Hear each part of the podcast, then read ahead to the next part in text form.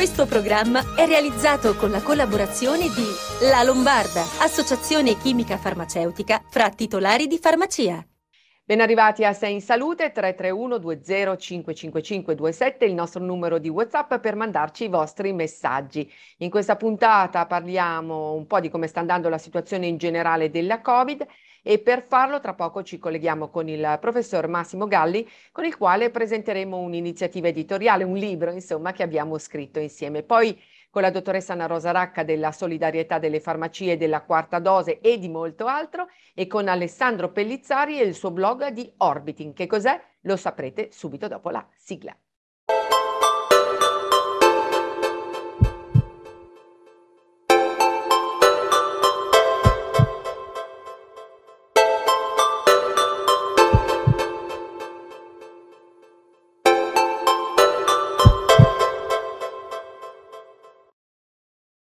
Rieccoci qui e siamo già in collegamento con il professor Massimo Galli, infettivologo dell'ospedale Sacco. Bentornato professore, da un po' che mancava nella nostra trasmissione. È un po' sì, eh, da infettivologo pensionato dell'ospedale Sacco, nel senso che e soprattutto dell'Università di Milano. Gli ultimi mesi sono stati mesi comunque diversi per me, anche forse con qualche scelta a volta a essere un pochino meno presente in situazioni televisive. Poi il dottor Putin ha aiutato molto purtroppo in questo, perché i venti di guerra hanno finito per fare un po' dimenticare la problematica Covid. Eh, questo non è andato malissimo da una parte, ma dall'altra purtroppo non siamo ancora fuori, quindi non, quindi tocca parlarne e giocoforza parlarne. Le chiederei sulla questione quarta dose, e anche se è vero che i non vaccinati hanno una carica virale dieci volte più contagiosa di chi si è immunizzato, questo giustifica un po' anche gli alti numeri che stiamo vedendo ancora? Proprio in questi giorni è stata varata la quarta dose negli ultraottantenni e nelle persone con eh, fragilità. Bene, eh, però io sono sempre, sottolineo di essere, del parere che si debba avere anche una maggiore attenzione individuale proprio per queste persone. In che termini? Beh, puoi anche fare una quarta dose, ma se uno non risponde neanche alla quarta dose e tu non sei andata a vedere se ha risposto o no, diventa un po' come dire una rassicurazione collettiva attraverso un vaccino che è comunque un vaccino che è un vaccino per un virus che circolava a Wuhan nel marzo del duemilaventi. Ritengo che sia necessario mh, aprire, insomma andare anche un po' oltre ai concetti di sanità pubblica e di vaccinazioni per categorie, ma considerare anche le caratteristiche della risposta individuale, come per molte patologie croniche eh, si sta già facendo. Io sono certo che eh, i medici che, che seguono le persone con trapianti d'organo solido di midollo stanno molto attenti al fatto che se abbiano risposto o meno, per trovare anche provare strategie eh, alternative, tipo appunto l'utilizzo di anticorpi monoclonali per garantire il massimo della protezione di queste persone. Certamente quelli che hanno eh, fatto una eh,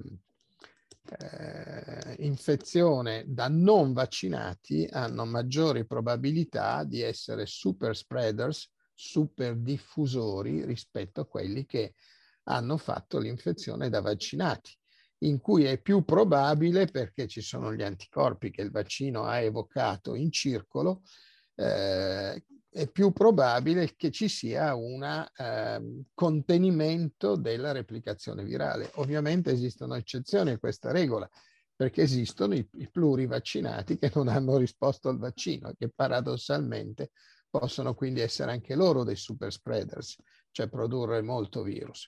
Dipende appunto, ripeto, eh, sto focalizzando ancora una volta un po' l'attenzione sull'individuo, ma è per forza così eh, nel discutere di questi aspetti.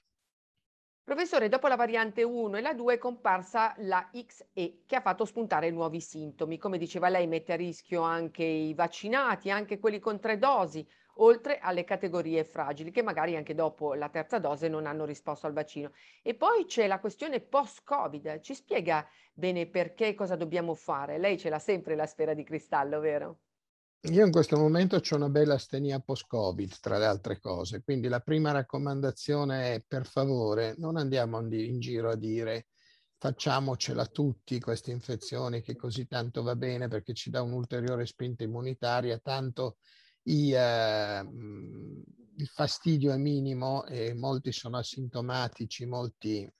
Personalmente ho una pesante astenia post-Covid, mi auguro che sia quello a questo punto, che non sia qualcosa di peggio, ma insomma di questo vado parlando, e ho anche visto un sacco di persone che hanno, visto professionalmente, mi si rivolgono persone che hanno un'astenia post-Covid anche per un Omicron, cioè per una infezione recente, anche per una infezione in cui non hanno avuto particolari sintomi, ma non solo quello.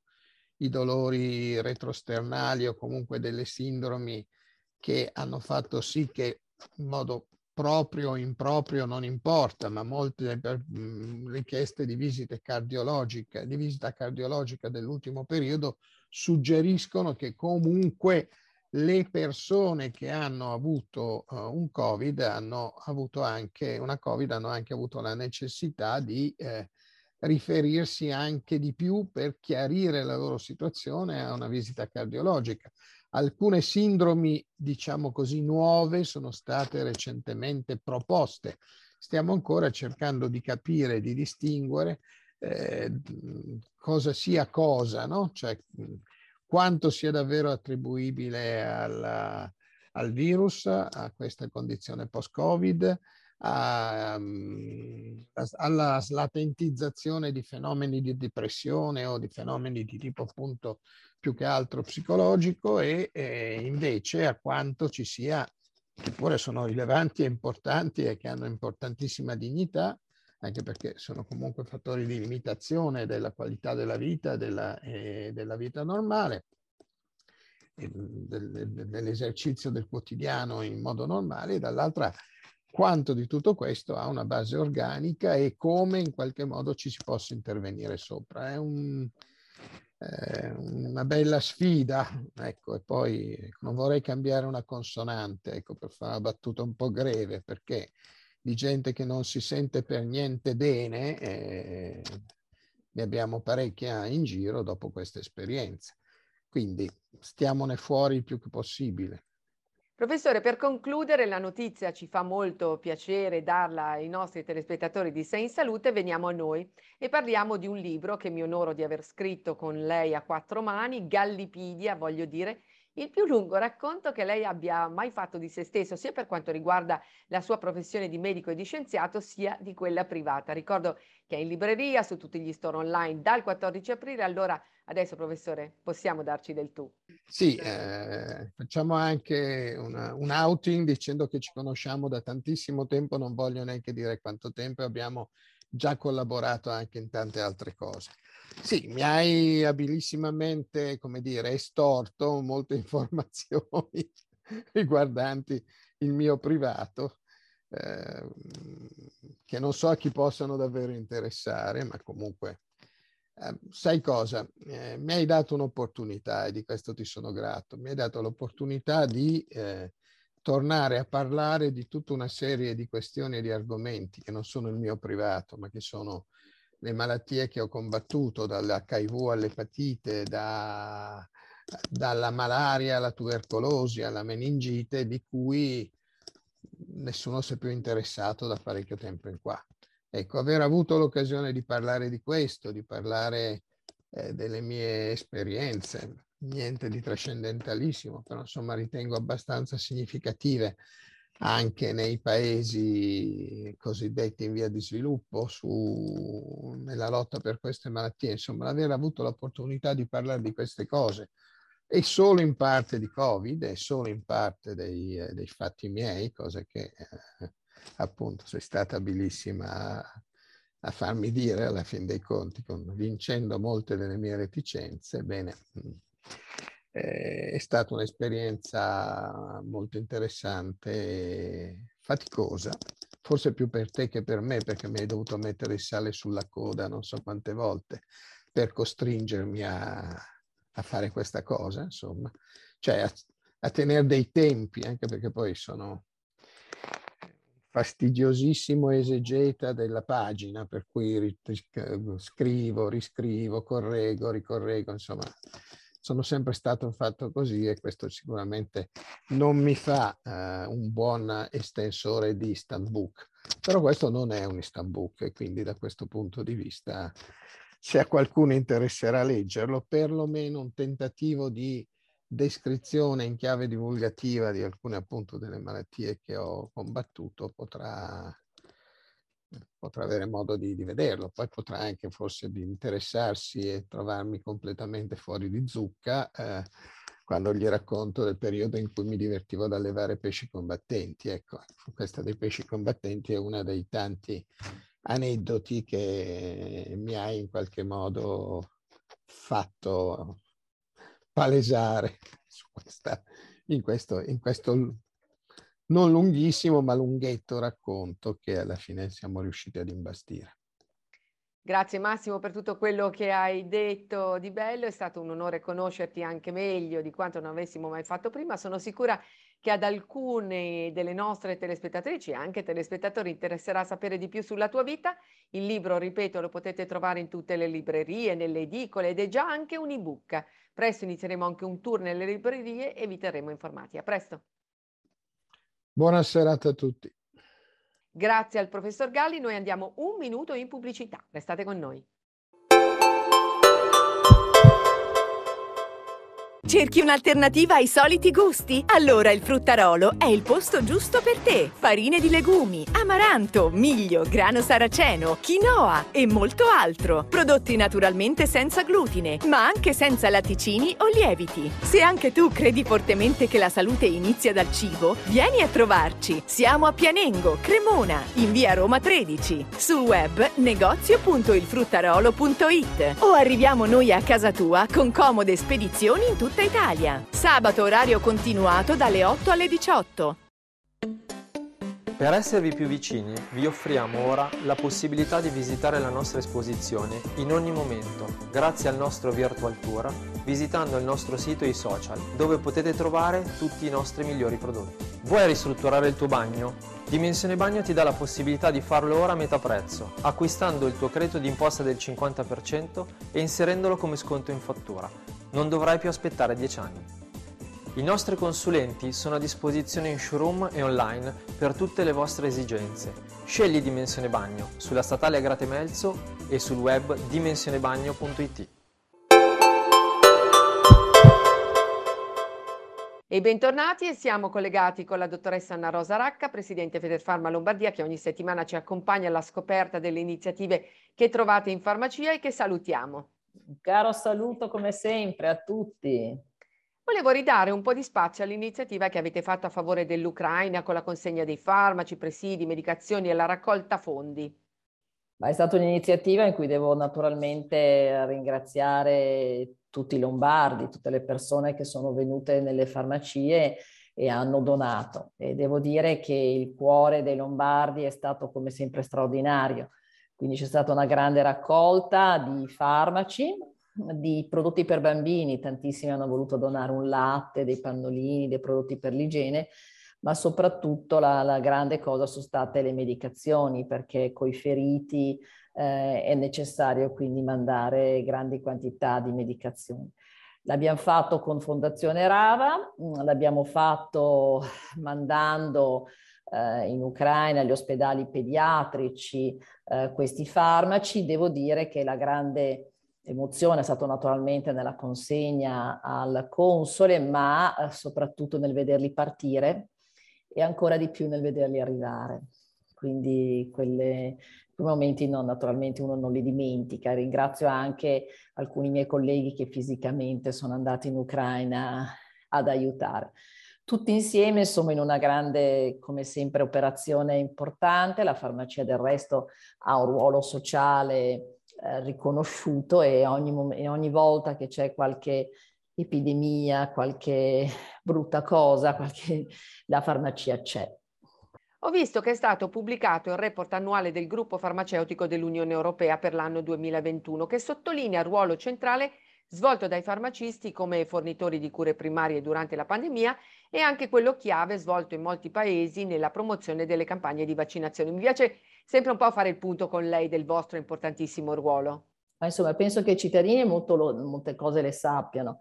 Certamente dal duemiladieci, quando abbiamo creato la farmacia dei servizi, i cittadini sanno che non si va soltanto in farmacia per prendere un farmaco, cosa fondamentale, importante, che fa parte del core business, ma soprattutto è eh, utile naturalmente per tutti noi avere una farmacia vicino dove potersi eh, rivolgere, a cui potersi rivolgere.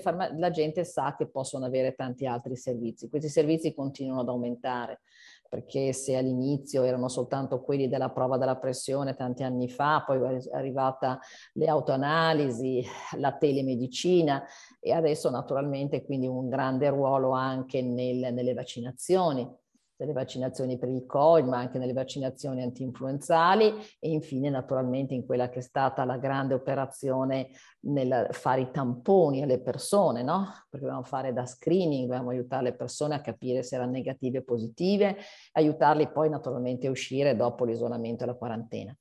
Quindi mh, questo ruolo è stato riconosciuto, è stato riconosciuto anche a livello non italiano soltanto, ma a livello europeo. Del resto tutti voi sapete, tutti noi sappiamo che eh, le farmacie erano le uniche aperte. Quando ci sono stati quei mesi tremendi della chiusura, eh, la farmacia ha dovuto fare fronte eh, perché uno poteva andare in farmacia o al supermercato. Quindi immaginatevi i bisogni della gente, quindi siamo stati Ehm, all'altezza di rispondere alle esigenze dei cittadini e questo è stato un ruolo che ci è stato riconosciuto anche a Bruxelles e ci fa molto piacere.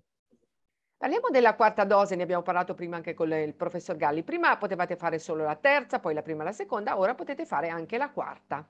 Abbiamo delle grandi novità e quindi questo voglio dire grazie anche a Regione Lombardia, perché si pensava che la quarta dose non dovesse passare alla farmacia, invece la Regione Lombardia ha deciso che le quarte dosi per gli oltre ottantenni, quindi perché si fanno adesso, gli altri magari aspetteranno dopo l'estate, quindi in settembre, in ottobre. Quindi adesso si possono vaccinare per la quarta dose gli oltre ottantenni e possono venire in farmacia. Lo facciamo da giovedì scorso, dal quindici. Quindi eh, quello che voglio dire alle persone, tanti già ce lo stanno chiedendo, si devono prenotare sul sito di Regione Lombardia e poi diciamo quindi vengono a farlo in farmacia secondo quelli che sono naturalmente gli orari che la farmacia ha messo a disposizione. Comunque insomma vadano giù in farmacia, dalla farmacia sotto casa, dal loro farmacista di fiducia e sicuramente si metteranno d'accordo per un momento, per un'ora. Quindi trovo veramente una grande operazione. Del resto è importante, la vaccinazione sappiamo benissimo quanto ci abbia salvato, quanto se qualcuno ha preso poi il Covid l'ha fatto in forma leggera e quindi è giusto proteggere le persone più anziane, è giusto pensare secondo le normative di E M A e di AIFA alla quarta dose e la Regione Lombardia per prima quindi ha deciso di proteggere i propri cittadini. Ho visto anche che è stata prorogata al trenta giugno ventidue la durata del protocollo di collaborazione tra Federfarma e Croce Rossa Italiana per garantire la consegna a domicilio dei farmaci. Allora, due sono i numeri che vorrei che le persone si potessero appuntare se desiderano. Il primo numero è un numero verde appunto di Croce Rossa che è ottocento zero sessantacinque cinquecentodieci.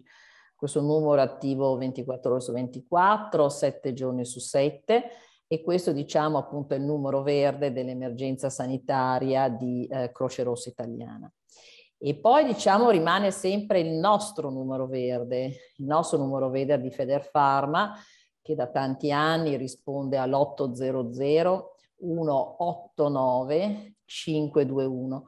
Questo è un numero ehm, in cui l'operatore di Federfarma mette in collegamento la persona con la farmacia più vicina e quindi la farmacia stessa si occupa di eh, portare a casa eh, i farmaci per le persone che non si possono recare in farmacia, quindi quelle persone che hanno disabilità, che hanno delle gravi malattie e che quindi non sono in grado di delegare altri soggetti.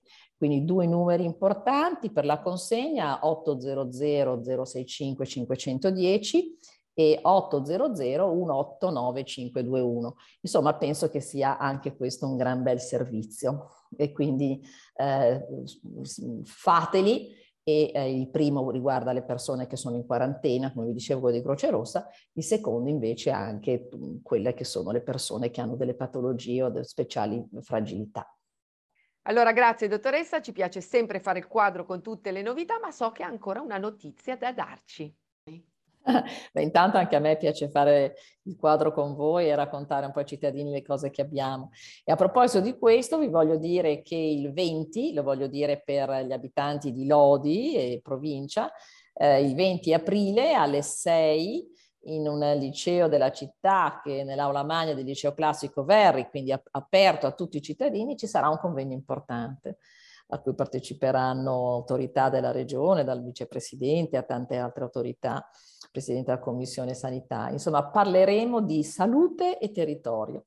E quindi per i colleghi, gli amici lodigiani, ecco, ci vediamo il venti aprile eh, qui in, a, a Lodi, nell'aula magna del liceo classico Verri di San Francesco.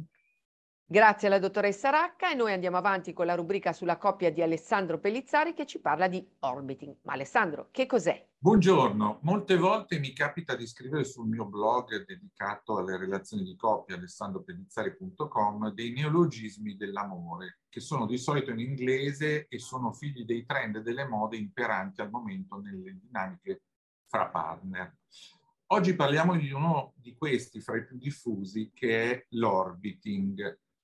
Orbiting significa orbitare intorno a una persona con cui si è stati insieme per controllarla a distanza. Fanno orbiting quegli uomini che se ne sono andati dopo mesi, a volte anni di frequentazione, o quegli amanti che dopo aver promesso mari e monti sono tornati a Canossa.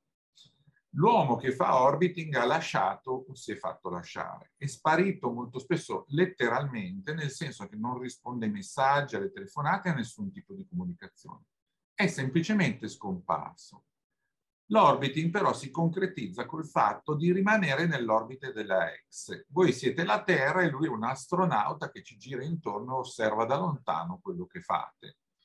Lui continua a non rispondere, non chiama, non si fa più vivo, ma voi ne sentite la presenza perché sapete che legge le cose che scrivete sui social, le vostre storie, verifica quando siete online sulle varie chat e possibilmente con chi lo siete in parallelo.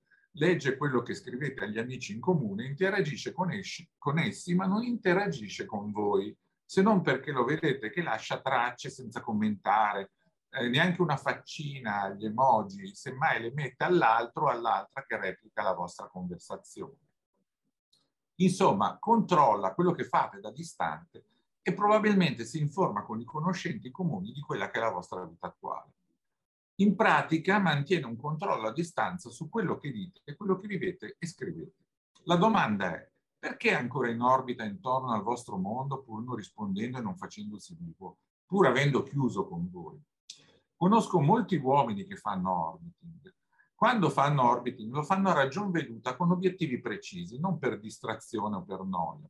Lo fanno per egoismo e per esercitare una sorta di potere. Lo fanno per gelosia fine a se stessa, quello che io chiamo gelosia di possesso, e per esercitare il loro eh, potere di controllo sulle ex.